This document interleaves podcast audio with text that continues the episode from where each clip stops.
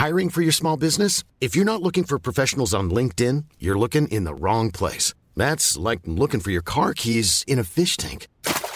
LinkedIn helps you hire professionals you can't find anywhere else, even those who aren't actively searching for a new job but might be open to the perfect role. In a given month, over 70% of LinkedIn users don't even visit other leading job sites. So start looking in the right place. With LinkedIn, you can hire professionals like a professional. Post your free job on linkedin.com slash people today.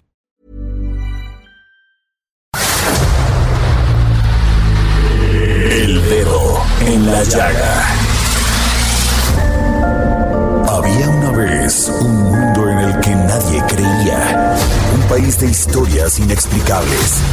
Una nación con personajes asombrosos. Santo Tomás tenía razón. Hay que ver para creer. El México increíble, las verdades que duelen, la voz de los que callan, el dedo en la llaga. Infórmate, diviértete, enójate y vuelve a empezar. El Heraldo Radio presenta El Dedo en la Llaga con Adriana Delgado.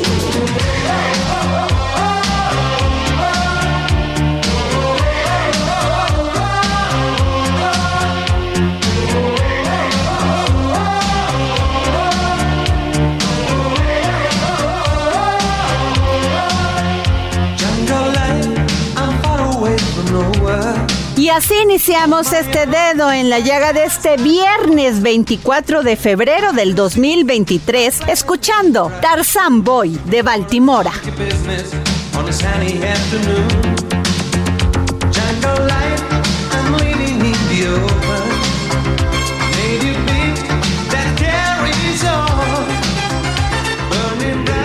El Dedo en la Llaga. Y tengo en la línea a un gran narrador, dramaturgo y ensayista. Ha recibido todas las condecoraciones y los premios, no solamente a nivel nacional, sino a nivel internacional por toda su obra literaria. Sí, Alberto Chimal, con esta nueva novela, La visitante. ¿Cómo está, don Alberto Chimal? Muy bien, muchas gracias. Don Alberto, pues este nuevo thriller, La visitante, que busca contribuir a denunciar la violencia hacia las mujeres. Pues sí, este, creo que es un tema no solamente muy importante de nuestro tiempo, un asunto muy urgente, sino además uno que, eh, un problema que venimos cargando desde hace tiempo ya. Esta novela se desarrolla hace 50 años, en 1972, y además de otros sucesos en la trama, pues se ve que, que entonces ya teníamos estos casos de violencia de género, nada más que en muchos casos normalizados, silenciados, en lugar de ser discutidos como son ahora. Así es, es la primera vez, siempre lo ha destacado usted, pero no como en este thriller, La visitante, y ahonda usted en esta violencia que nos lacera tanto a las mujeres en estos días y toma a Gabriela como protagonista de esta novela. Así es, mi protagonista es justamente una joven que llega de la ciudad de Toluca a la, Ciudad de México, que entonces se llamaba Distrito Federal, a tratar de hacer su vida y que al mismo tiempo que va conociendo ese mundo tan distinto al de su infancia, va descubriendo esta violencia y también, digamos, dentro de la otra parte de la, de la trama, va empezando a tener una serie de, eh, digamos, como de encuentros extraños con lo que podría ser, eh, digamos, yéndonos hacia el ámbito de lo sobrenatural, el fantasma de una de las mujeres asesinadas, ¿no? Que está buscando justicia. Don Alberto Chimal, usted toma a Gabriela como protagonista de esta trama. ¿Cuánto tiempo le llevó esta investigación? Que digo, es terrible que las mujeres sigamos sufriendo de esta violencia y de estos feminicidios. La investigación le llevó poco más de un año eh, y tuvo que ver, pues, tanto con el tema de, de, la violencia de género como también con el ambiente de la Ciudad de México en aquellos tiempos. Hubo que hacer, eh, digamos, investigación en archivos, en, en, periódicos de la época, entrevistas. Eh, fue un trabajo bastante variado, pero también muy interesante para tratar de mostrar ese país que ha cambiado tanto y que en otras cosas no ha cambiado nada. Y está usted hablando de 50 años hasta el día de hoy. Y esto que dice usted es terrible, no ha cambiado nada. Desgraciadamente en, muchos aspectos no ha cambiado. Hemos visto, por fortuna, que eh, las mujeres han reivindicado más sus derechos, que ahora se puede denunciar más la violencia de género, pero todavía falta mucho por hacer y creo que además del resto de lo que cuenta la novela es importante subrayar esta, pues esta realidad, que, que no es una lucha que esté ganada y que es importante hacernos eh, conscientes de lo poco, en realidad de los pocos años que son 50 para, para considerar eh, los cambios que se han dado últimamente. Un punto también importante de esto, don Alberto Chimal, y esta novela maravillosa, La visitante, es también el tema de la falta de justicia, la impunidad que sigue pues privando a este país. Así es. Sí, este tema pues va junto con el otro eh, y desgraciadamente también es otra eh, realidad de nuestro tiempo y realidad de aquel tiempo. Eh, mi personaje llega a empezar su vida adulta a un país que acaba de pasar por la masacre del jueves de Corpus de 1971 y que anteriormente pasó por la de la Plaza de las Tres Culturas en Tlatelolco en el 68. Y esos crímenes, como sabemos, eh, pues en buena medida siguen impunes hasta hoy, eh, al igual que muchas otras formas de violencia. De hecho, parte de la novela también es como tratar de reflejar la angustia, la indignación que causa la impunidad, llevándola incluso hasta el ámbito de lo, de lo sobrenatural, de lo espiritual. La, la, la protagonista tiene visiones, digamos, como del, del más allá, en el cual están todas las mujeres que han sido víctimas de violencia y no han recibido justicia. Y eso es está ahí pues para reflejar como lo, lo angustioso, lo, lo terrible que es este esta realidad hasta el día de hoy. Don Alberto, no solamente le hago esta pregunta como narrador, dramaturgo, ensayista, se la hago como hombre. ¿Qué piensa un hombre con esta sensibilidad que tiene usted para escribir sobre estos casos terribles de los feminicidios y de esta falta de equidad, pero sobre todo sobre esta violencia hacia las mujeres? El hombre que yo soy está sumamente indignado, está sumamente entristecido y también está sumamente avergonzado porque yo crecí en una generación en la cual todavía se consideraba normal que este tipo de cosas sucediera. Entonces he tenido que desaprender eh, muchas cosas de las que aprendí de, de, niño, de adolescente, ¿no? Darme cuenta de realidades que no era capaz de ver y ese es un proceso, digamos, complicado, ¿no? Para mí, como lo sería para cualquier hombre, pero creo que es necesario y creo que es necesario que en este momento pongamos los hombres de nuestra parte también para tratar al menos de disminuir el daño que produce la violencia, ¿no? Para evitar que se propague, que se repita. Eso creo que es importante, sea uno escritor o no, sea lo que sea, lo que se dedique, sea lo que sea eh, que haga, es importante como, como darnos cuenta de que tenemos que contribuir.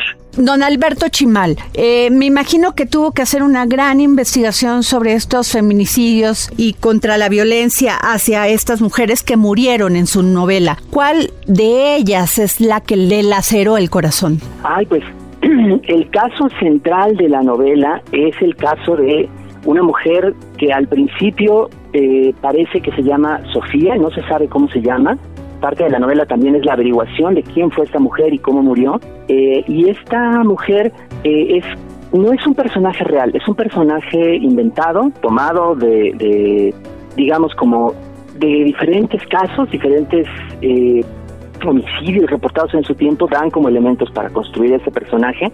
Y para mí resulta muy entrañable porque no es una mujer que haya muerto necesariamente, digamos, en una masacre cometida por el ejército o que haya sido eh, levantada por una, una agencia de policía o una agencia represiva. ¿No? Se, se revela que, que también esta violencia ocurre a puertas cerradas, ocurre en los hogares, ocurre entre personas que no están involucradas de ninguna manera en la política y, este, y eso vuelve, para mí al menos, ese caso más, más angustioso y más triste porque son víctimas a las que menos casos se les hace todavía. Pues un gran reconocimiento a nombre de todas las mujeres, don Alberto Chimal, gran escritor, que esta novela La visitante, pues denuncie toda esta violencia contra las mujeres. Sin duda alguna hay que leerlo. Y yo le quiero preguntar, este, ¿ya estará también en audiolibro? Ya está en audiolibro y ya está disponible como libro electrónico, está disponible en todas las presentaciones. Ok, pues muchas gracias Alberto Chimal, narrador, dramaturgo y ensayista y esta gran novela La visitante. Muchísimas gracias. El dedo en la llaga. Y desde Argentina y en exclusiva para el dedo en la llaga, el gran escritor y filósofo Hernán Melana, que hoy nos habla sobre Giordano Bruno. ¿Se puede temer a la muerte? Filosofía, psicología, historias con Hernán Melana. Adriana y oyentes del dedo en la llaga, hoy vamos a hablar de Giordano Bruno, quien naciera en 1848 y muriese en el año 1600 en manos de la Inquisición. Giordano ingresó en la orden de los dominicos en el año 1565 y fue ordenado sacerdote siete años después donde recibió el grado de doctor en teología y luego recibió en el año 1575 el grado de doctor en teología. Al año siguiente debió fugarse porque la Inquisición ya lo perseguía.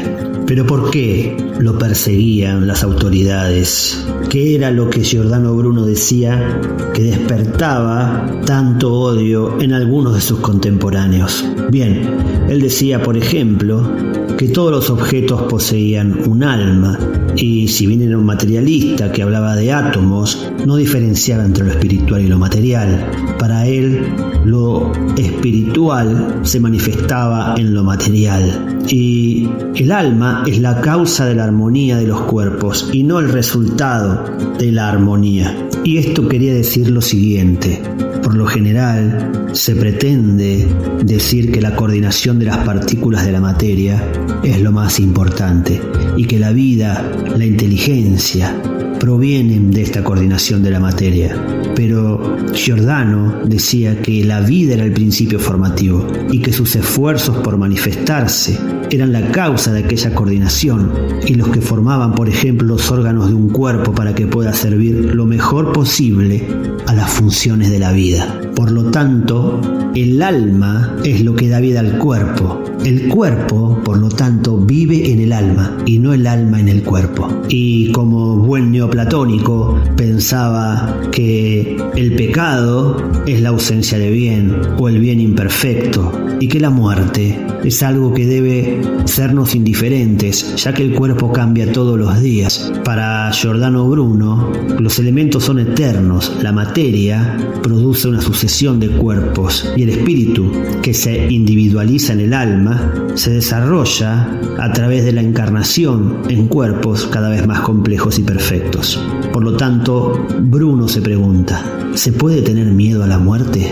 Entonces esta idea de que el cuerpo está en el alma y que el alma es un intelecto o un pensamiento, devienen en que el espíritu es la vida universal que se individualiza como el alma, porque el alma está en el intelecto y el intelecto es Dios. Por lo tanto, el ser humano no necesita de la gracia divina para su salvación, ya que él mismo es divino y puede elevarse hasta poner de manifiesto ese Dios que mora perpetuamente en nuestros corazones, en palabras de Giordano Bruno. Me despido con una frase de este célebre pensador, en donde nos habla de que a veces es el miedo de los otros los que no permiten comprender una idea. Y esta frase que él dice a sus acusadores, a quienes lo condenaron a la hoguera, dice así, el miedo que sentís al imponerme esta sentencia tal vez sea mayor que el que siento yo al aceptarla. Y hoy es viernes del historiador Ignacio Anaya, que en sus cápsulas del pasado nos habla sobre puertas abiertas y cerradas. Escuchemos. Cápsulas del pasado con el historiador Ignacio Anaya. Hola Adriana, hola amigas y amigos del dedo en la llaga y esta es mi cápsula del pasado. La visa, ese documento requerido para entrar a ciertos países. Seguramente varios de quienes nos escuchan han hecho el trámite para la visa en alguna ocasión, sobre todo para viajar a Estados Unidos. Podrán confirmar que es un proceso largo y de mucha burocracia y rigurosidad. Para varios países, México no requiere de una visa para ingresar al país. Sin embargo, en ciertos casos, este documento ha tenido gran relevancia en ciertos contextos históricos. Comencemos. La migración dentro del país es un tema del que, en mi opinión, no se debería de estar tan orgullosos como lo estamos. Aunque se diga o presuma de que somos una nación con los brazos abiertos para cualquier nacionalidad, ese es un discurso un tanto obsoleto, pues hay ciertas políticas migratorias que cierran la llegada de personas del extranjero a México. Muchos acordarán que el país recibió energéticamente a miles de exiliados españoles que huían del franquismo y del nazismo durante la Segunda Guerra Mundial. Aunque a pesar de ser un episodio que llena de orgullo la historia migratoria del país, la realidad es que también el exilio europeo en México fue más complejo de cómo se presenta, y no todos los refugiados recibieron la misma política de puertas abiertas. Tal fue el caso de varios judíos que fueron rechazados. El proceso de visado y recibimiento de extranjeros fue mucho más complejo que simplemente afirmar que México recibió a todos. No obstante, en un momento donde varios países rechazaron recibir refugiados de la Guerra Civil Española y el nazismo, México fue la excepción y ahí estuvo presente recibiéndolos. La historia no es maestra de vida. Hace tiempo que las y los historiadores dejaron de pensar así, pero resulta interesante que a la par de recordar con orgullo lo que fue el exilio español en México y se honre a nombres como Gilberto Bosques, también se nieguen las visas y solicitudes de asilo a los refugiados inmigrantes de Centroamérica. El transitar por México representa una acción que puede tener graves consecuencias y muchos desafortunadamente han muerto debido a las difíciles condiciones que encuentran al entrar al territorio mexicano, desde la hostilidad que encuentran por las autoridades hasta el crimen que cubre el territorio nacional. Y bueno, por otro lado, los agentes de migración también han sido objeto de críticas, pues personas del extranjero, sobre todo de Latinoamérica, que entran legalmente, han denunciado de que estos agentes son groseros y rudos. Tal vez sea necesario reflexionar sobre nuestra posición como un país receptor de mucha gente de afuera. Espero que les haya gustado este episodio y recuerden escucharnos cada semana. Muchas gracias y hasta la próxima. Y si usted quiere saber qué comer y qué beber este fin de semana, sin duda alguna, ¿quién más? Que Miriam Lira y su momento GastroLab, que hoy nos habla sobre el inicio de la cuaresma. GastroLab Historia, recetas, materia prima y un sinfín de cosas que a todos nos interesan.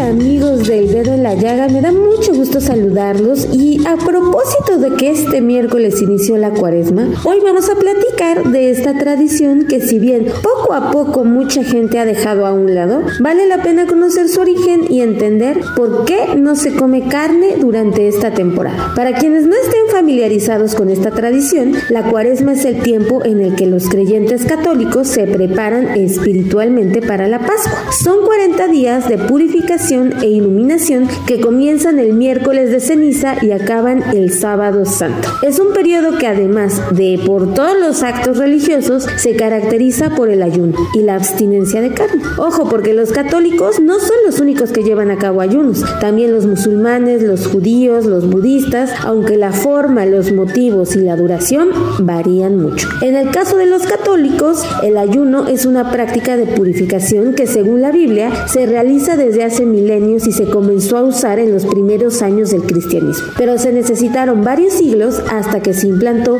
como una preparación para la celebración de la Pascua. Se tiene constancia de que a partir del año 385 se celebraba en Roma un tipo de ayuno, pero no fue hasta el siglo IV que se fijó la duración exacta de 40 días, dado que ayunar durante 40 días era una práctica bastante perjudicial para la salud, la iglesia adaptó su significado para convertirla en una acción más accesible. Y de no comer nada se pasó a hacer solo una comida fuerte al día y abstenerse de comer carne el miércoles de ceniza, el viernes santo y el resto de los viernes de la cuaresma. Pero, ¿por qué no se come carne? Según las enseñanzas de la iglesia católica, la carne representa el cuerpo de Cristo crucificado. Por lo tanto, comerla en estas fechas resulta una falta de respeto e incluso un pecado. Así que ya lo saben, si aún siguen esta tradición, recuerden que en México hay aproximadamente 500 especies de pescados que se pueden consumir.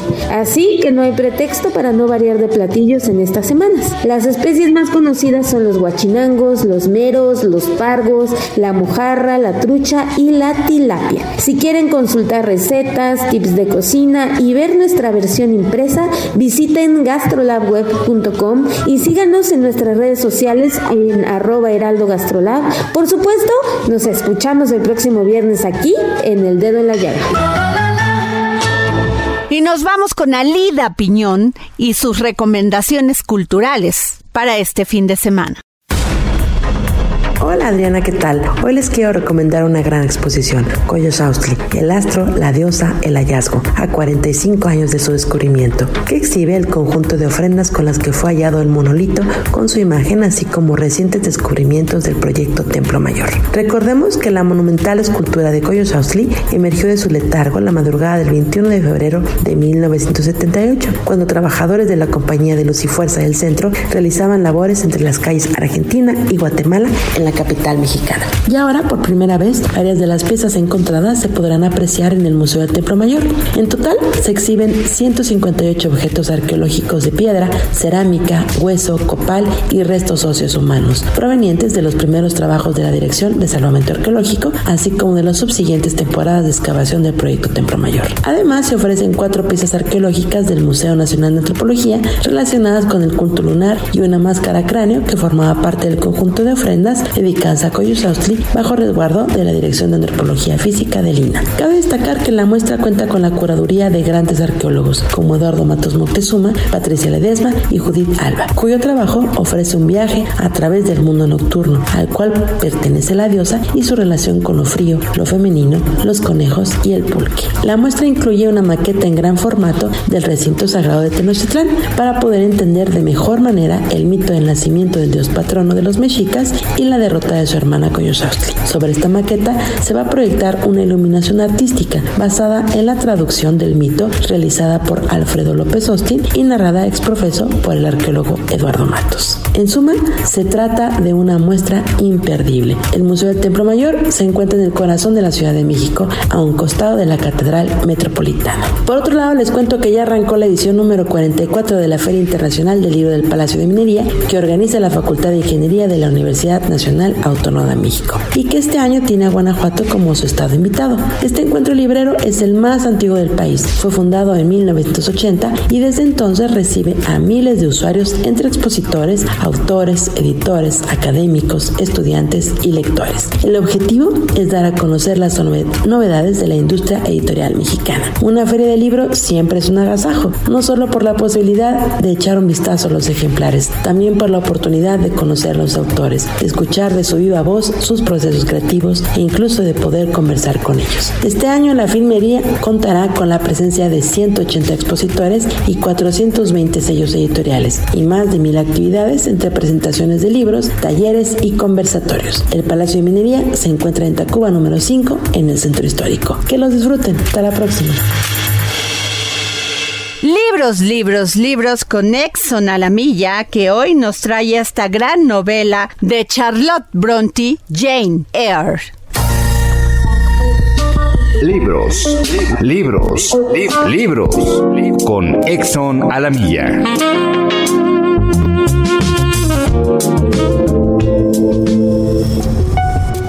Gracias, querida Adriana. Audiencia del dedo en la llaga. Hoy les vengo a recomendar la novela Jane Eyre de Charlotte Bronte, publicado en español por Alianza Editorial. Dueña de un singular temperamento desde su complicada infancia de huérfana, primero a cargo de una tía poco cariñosa y después en la escuela Lockwood, Jane Eyre logra el puesto de institutriz en Tolfield Hall para educar a la hija de su atribulado y peculiar dueño, el señor Rochester. Poco a poco el amor irá tejiendo su red entre ellos, pero la casa y la vida de Rochester guardan un estremecedor y terrible misterio. Jane Eyre se publicó en 1847 y fue un éxito extraordinario. Y es que leer a Jane Eyre es toda una experiencia de emoción, de intensidad y sentimientos. Es una novela maravillosa, profunda, compleja y a la vez luminosa. Pura literatura. Jane Eyre deslumbró al público en octubre de 1847. Todo Londres lo comentaba y la leía. La novela fue tachada de manifiesto feminista, peligroso y erótico, de un documento inadmisible y furibundo que el fuego revolucionario del cartismo y la sublevación en Europa a finales de los años 40 del siglo XIX. Querido Radio Escuchas del Dedo en la Llaga, Jane Eyre es una novela poderosa, es literatura en su mejor estado, en estado puro. Un ejemplar de Jane Eyre para la primera persona que escriba al Twitter Adri Delgado Ruiz. Muchas gracias Adriana, nos saludamos en la próxima y por favor, cuídense mucho. Nos vamos a un corte y regresamos para seguir poniendo el dedo en la llaga en la cultura. Regresamos. A Adriana Delgado en su cuenta de Twitter, arroba Adri Delgado Ruiz. Además, te invitamos a enviar tus opiniones y comentarios en texto o por mensaje de audio a través de WhatsApp al 55 2544 3334. Y si quieres escuchar El Dedo en la Llaga de El Heraldo Radio, en cualquier momento y donde quiera que te encuentres, descarga el podcast disponible en Spotify y iTunes. Sigue a Adriana Delgado en su cuenta de Twitter en arroba Adri Delgado Ruiz. Y envíanos tus comentarios vía WhatsApp al 55 25 44 33 34 o 55 25 02 21 04. Adriana Delgado entrevista en exclusiva a la consejera del Instituto Nacional Electoral, Dania Rabel. El tema de la elección de los consejeros, gran parte de este debate ha sido pues este intercambio que ha tenido el presidente consejero Lorenzo Córdoba y con el presidente Andrés Manuel López Obrador. Y ahí se ha centrado todo en ese debate y no en estos puntos que tú mencionas de una manera muy, muy pragmática de lo que es la operación. Y yo te quiero preguntar, ¿realmente pues va a pasar? ¿Tienen los votos para que pase? ¿Qué va a pasar entonces con todos aquellos que tenemos confianza de que se lleven elecciones limpias, transparentes y por lo que hemos luchado? ¿Cuál es tu análisis, tu diagnóstico? Yo creo que es importante que estemos como ciudadanía muy atentos a cómo se desarrollan los distintos procesos para la designación de las nuevas consejerías, de tres consejerías y la presidencia. Todo, según lo ha dicho también la propia Sala Superior del Tribunal Electoral del Poder Judicial de la Federación, es impugnable. El procedimiento está establecido en el artículo 41 constitucional y de hecho en este proceso que ya se está llevando a cabo en este momento ya hubo una impugnación que amerita Millions of people have lost weight with personalized plans from Noom, like Evan, who can't stand salads and still lost 50 pounds. Salads generally for most people are the easy button, right? For me, that wasn't an option. I never really was a salad guy. That's just not who I am. But Noom worked for me. Get your personalized plan today at Noom.com.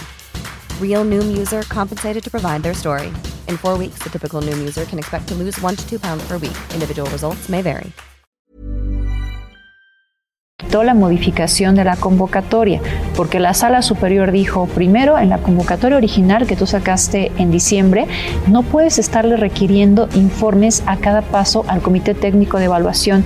Tienen que tener independencia en sus decisiones y en su función. Así es que el Comité Técnico de Evaluación lo único que te tiene que informar a ti, Junta de Coordinación Política de la Cámara de Diputados y Diputadas, es las quintetas por cada uno de los lugares que quedan vacantes, ¿no? Segundo, tienes que observar la cuestión de género. Y tercero, tienes que hacer convocatorias diferenciadas para la consejería y para la presidencia. Jueves, 10.30 de la noche. El dedo en la llaga. Heraldo Televisión. Regresamos de este corte y no se les olvide seguirme en mis redes, arroba Adri Delgado Ruiz. Y realicé una interesante y preocupante entrevista a Irma Macedo, directora de Central de Muros, proyecto enfocado a resignificar los espacios públicos mediante el arte.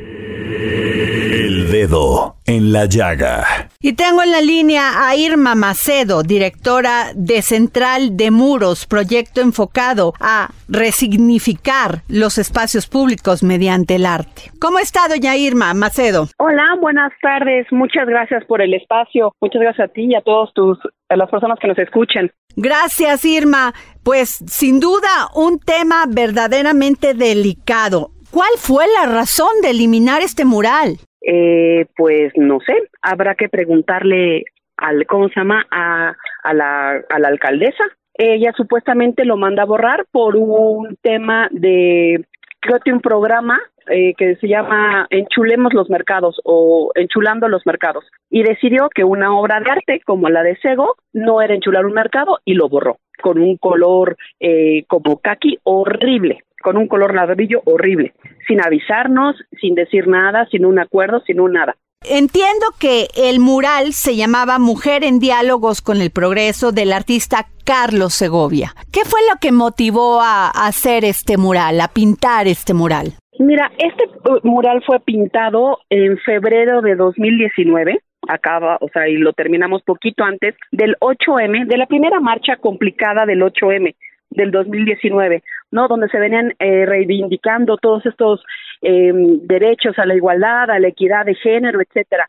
Entonces, a Sego, Carlos Segovia, que su nombre artístico es Sego, se le hizo muy importante eh, plasmar un tema sobre mujeres y sobre cómo, por eso hay, había peces ahí, porque los peces siempre nadan hacia frente, hacia adelante, no, nunca van, nunca tienen un tema de, de ir en retroceso, de apoyo hacia la mujer, había una teguana para hablar de todo el tema de las mujeres indígenas, o sea, tenía un, un, un fondo bastante bastante importante para el momento histórico en el que, estábamos cruzando.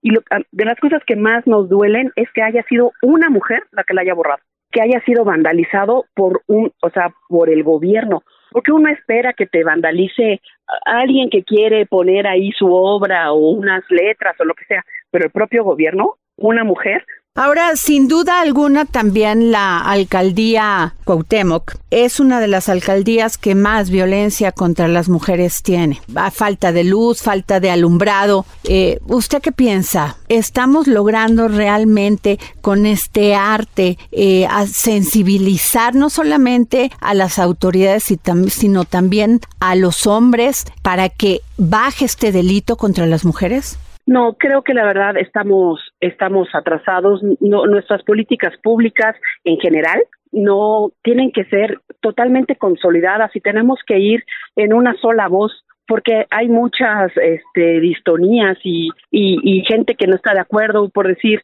las mujeres estas que van y grafitean monumentos donde no se les cuestiona el fondo, porque el fondo creo que es muy plausible para todas las que somos del género femenino, pero sí la forma, eh, porque creo que la gente se empieza a distorsionar y empiezas a platicar de cómo grafitean en lugar del problema del feminismo que hay, ¿sabes? Entonces, eh, creo que no sé si sea un autosabotaje, no sé si sea un sabotaje por parte de algún otro grupo político. El chiste es que la política pública en general creo que no está funcionando. Y los que lo hacemos a través del arte tendríamos que tener un discurso mucho más fuerte, pero este no ha funcionado porque también eh, los propios gobiernos han decidido que el arte está se va a circunscribir a poner mujeres u hombres viendo hacia el cielo con un colibrí, un jaguar o un tema prehispánico y se acabó. Donde no hay propuesta, no hay fondo, no hay síntesis, no hay estudio, no hay absolutamente nada de ningún tema de ninguno, ¿eh? Ya no digamos de feminismo, de ninguno. Están decorando las calles, no están poniendo el arte público y el arte público lo que tiene que hacer es confrontarte, hacerte sentir mal, este, hacerte sentir bien, decir por qué me lo está poniendo, decir no me gusta, decir me encanta, ¿sabes? No, no, ah, mira, está bonito, síguete de frente. Qué barbaridad. Usted también participó en la central de abastos de la Ciudad de México con esta, pues esta galería al aire libre. Así es. Son 72 murales. Sí, Son 72 murales. Eh, no hay actualmente 72 murales. Contamos 72 murales porque borramos algunos para poner unos nuevos. ¿De qué tratan, doña Irma Macedo? Eh, hubo tres etapas en la central de abasto por exactamente por lo grande. La, eh, la primera etapa hablan sobre el mercado, sobre el mercado, sobre lo que los artistas veían del mercado más grande del mundo, ¿no? Que es la central de abasto. Y es muy chistoso todo lo que ellos pintan, porque nosotros lo único que les dijimos es, tiene, o sea, tienes libertad creativa, nada más te pido dos cosas. Una, no violencia, no me plasmes violencia por ningún lado. Este, y dos, date una vuelta, te invitamos a darte vueltas y vueltas y vueltas por el mercado y dime qué es lo que sientes, qué es lo que te provoca. Y más o menos, eh, ya cuando pintaron, algo muy interesante, la gran mayoría de los artistas en la primera etapa cuando quieren representar lo que les, o sea, lo que les, eh, les había transmitido el mercado, pintan mujeres odiosas o mujeres normales, pero siempre mujeres. Y uno se queda pensando, ¿por qué mujeres? ¿Por qué? Porque es la que alimenta, porque es la que contiene, porque eh, la energía femenina la que da. Es, la verdad es que es algo bien interesante. Eso es la parte bonita de que le digas al artista que se deje que se deje expresar. Irma Macedo, directora de Central de Muros, los murales es una crónica en sí. Hablan de, en este caso, sobre las mujeres, sobre pues esta violencia terrible contra las mujeres que no disminuye, que ya nada más somos cifras un número más, ya no somos, ya no es Lupita, ya no es Adriana, ya no es Paula, somos un número. ¿Usted cómo lo visualiza?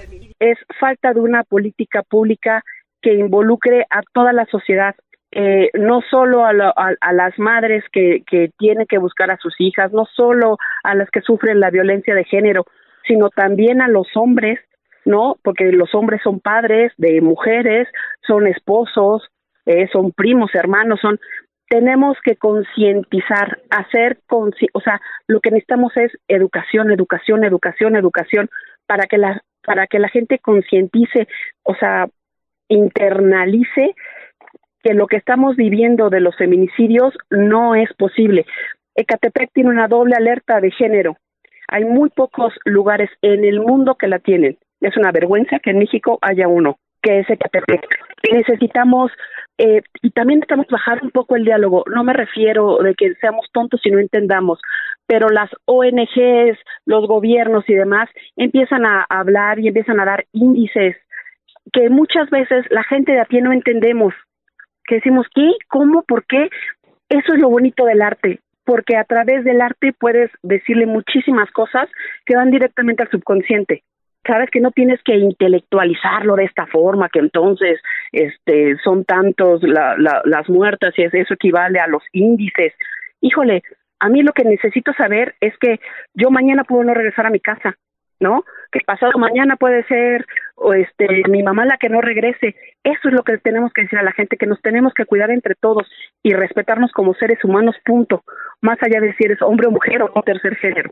¿Cuántos artistas eh, están en este gran proyecto este para pues resignificar los espacios públicos mediante el arte? Mira, nosotros no tenemos a los artistas como tal contratados que solo trabajen para Central de Muros. Lo que tengo es un curador que dependiendo del lugar al el que vamos a pintar, el de la historia, el por qué, quiénes son los que lo habitan, quiénes lo transitan, y dependiendo del lugar que se va a resignificar, escogemos al artista, que hay en México hay muchísimos artistas muy valiosos. Eh, un artista que nos puede crear y que nos puede dar tu punto de vista a través de colores y formas. Claro, sin duda un gran proyecto, Irma Macedo. Gracias por no desfallecer ante esta terrible situación en contra del arte y en contra de las mujeres y como usted dice, lamentable que sea una mujer la que nos quiera pagar.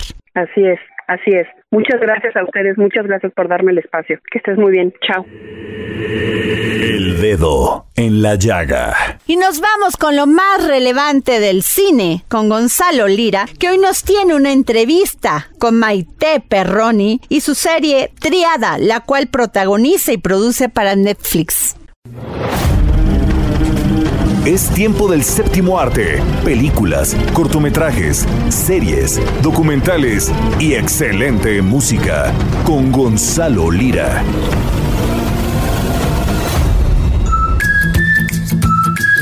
Hola, ¿qué tal Adri? Muy buenas tardes. Un saludo a ti y a toda la gente que nos escucha por aquí por el dedo en la llaga. Yo soy Gonzalo Lira, llegó el viernes y con el viernes, pues bueno, los estrenos. Y vamos a platicar de una serie, una serie que se estrena en la plataforma de Netflix y que tiene varias particularidades. Número uno es el estreno como productora de la también actriz y cantante Maite Perroni, que bueno, en este momento está dentro de la conversación, más allá de esta serie, también por eh, la reunión de RBD, este grupo musical pop que se creó a raíz de Rebelde, la telenovela en la cual ella protagonizó junto con otros actores y actrices. Pero bueno, más allá de eso, se estrena como productora esto con la serie Triada.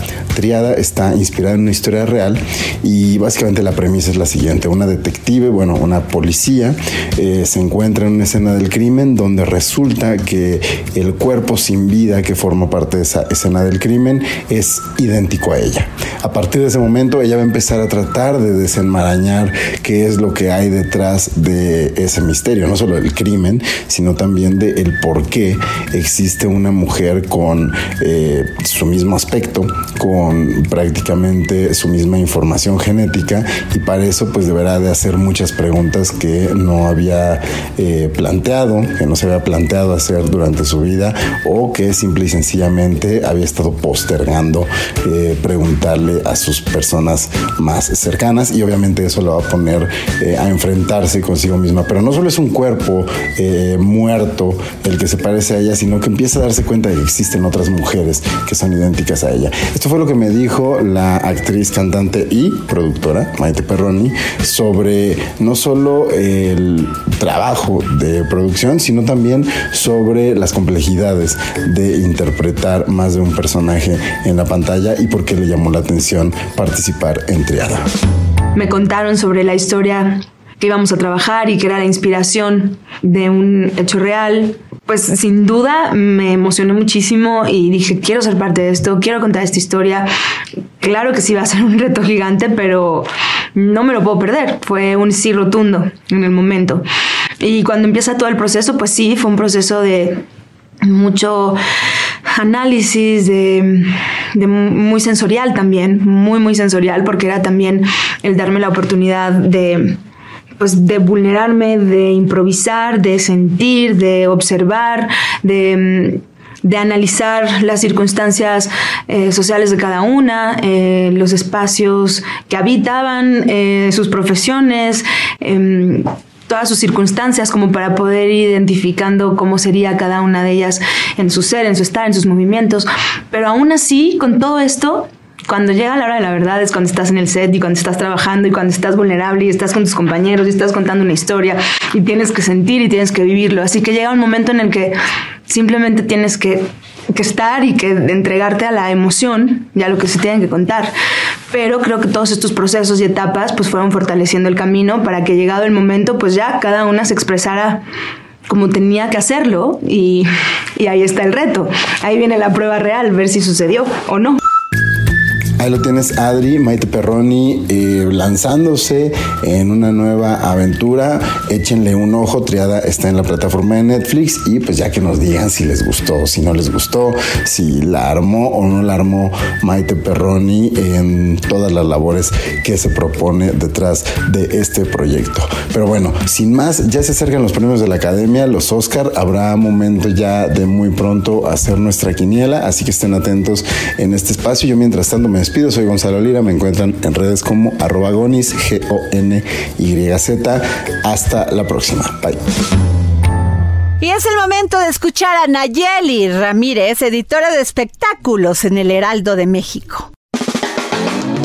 Hola Adriana, espero te encuentres muy bien. Te mando un saludo y a todos los que nos escuchan. Y pues te traigo el chisme del momento. Ya sabes, el día llegó finalmente. Y Carol G y Shakira estrenaron su nueva canción, su colaboración que hicieron, que se llama TQG, que significa Te quedó grande, ya sabes, haciendo alusión a lo que dijo Shakira en su reciente estreno que rompió récords, como ya sabes. Y bueno, esta es la primera colaboración que hacen estas dos mujeres colombianas, que aparte son paisanas y son muy, muy, muy candentes. Salen extraordinarias en el video. Ya el tema se estrenó a medianoche de, de, hoy y la verdad es que fue una sorpresa porque todos esperábamos que fuera pues a lo largo del día. Ya habían anunciado que hoy era el estreno, pero pues de repente las redes empezaron a incendiarse porque en el primer minuto de hoy viernes salió esta canción y la verdad, y salió el video, el video oficial que, bueno, sabemos que tuvo locaciones en Colombia y también en España, entonces está pero candente la verdad la canción. Obviamente trae otros mensajitos para Piqué o para sus exes, eh, pues simplemente te quedó grande, pues ya, ya de ahí estamos hablando de que es una total directa para Piqué. Carol G también tuvo una decepción amorosa hace algunos meses, entonces eh, pues yo creo que también va con dedicatoria, porque la verdad este tema urbano inicia pues con una Carol G en el techo de una estructura y cae de la misma cuando confronta en la letra una expareja. Entonces, pues la verdad va a dar mucho de qué hablar. Seguramente ya tiene muchas vistas. Hasta las mañana de, de este viernes ya tenía alrededor de 15 millones de vistas el video. Entonces no sabemos si vaya a romper récord. Ojalá que sí pero pues de todas maneras ya métanse a todas estas plataformas, a YouTube, a Spotify para que lo, lo escuchen y a ver qué tal. Yo creo que la gente y yo creo que a todos los fans de Shakira y de Karol G les va a gustar este nuevo tema y pues a cantarlo porque ya ves como todo lo que ha hecho Shakira últimamente pues vamos a, bailarlo y ya vamos a esperar eh, a que nos den fecha porque seguramente Shakira este año sí va a visitar nuestro país.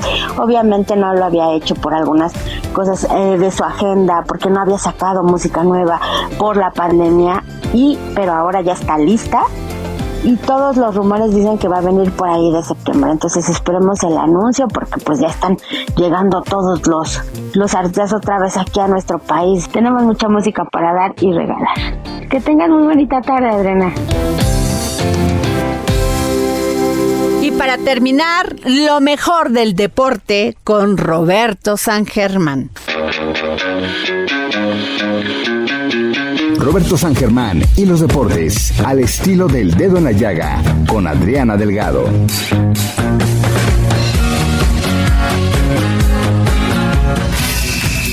Buenas tardes, Adriana. Buenas tardes a todos. Ya estamos aquí con información deportiva y hoy tenemos ya jornada 9 del fútbol mexicano.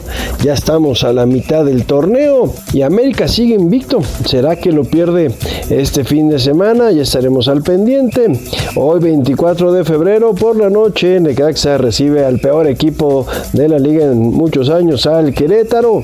Y Mazatlán hace lo propio.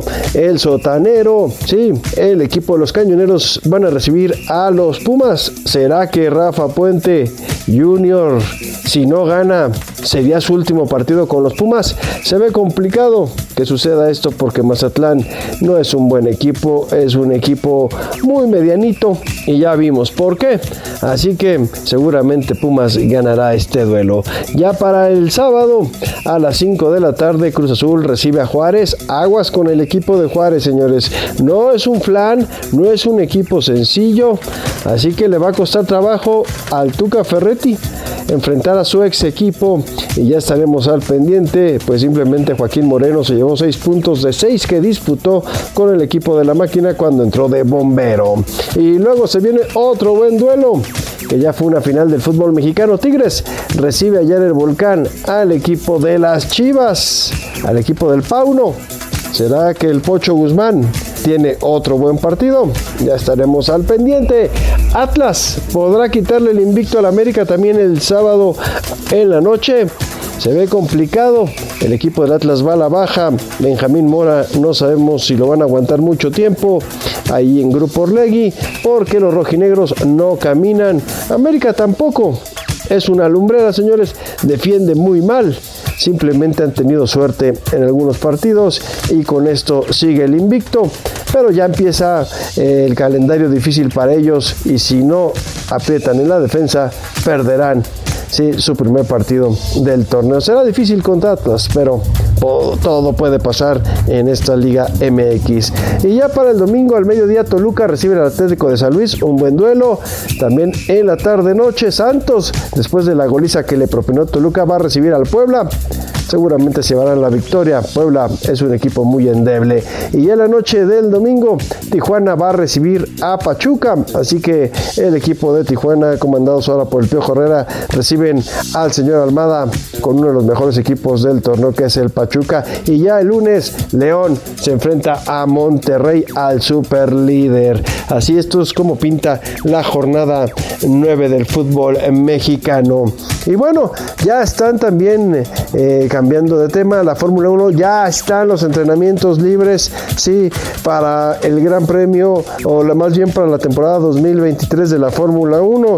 Checo Pérez ya se subió al RB19 y quedó en séptimo lugar en los entrenamientos de este viernes. Simplemente, pues ya conocemos la situación que se está viviendo en el interior de Red Bull con Checo y Max Verstappen. Ya para la próxima semana se dará el inicio allá en Bahrein. ¿Será que Checo pueda competir por el campeonato? Ya le dijo a Verstappen también a Christian Horner que está preparando para ello. Pero se ve complicado, señores. Esa relación no está nada bien entre Checo y Max Verstappen. Verstappen le fue muy bien el jueves allá en Sakir, en donde el tipo eh, pues sacó al RB 19 y voló. Fue el que más vueltas dio. Así que pues sabemos quién es el preferido. Pues bueno, eso es lo que tenemos en los deportes. Gracias Adriana. Yo soy Roberto San Germán y pasen bonito fin de semana.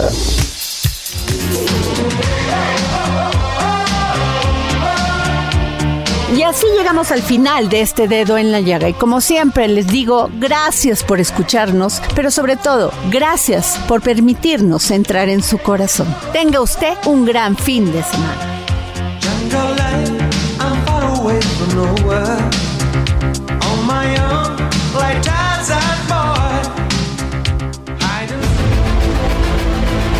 El Heraldo Radio presentó El Dedo en la Llaga con Adriana Delgado.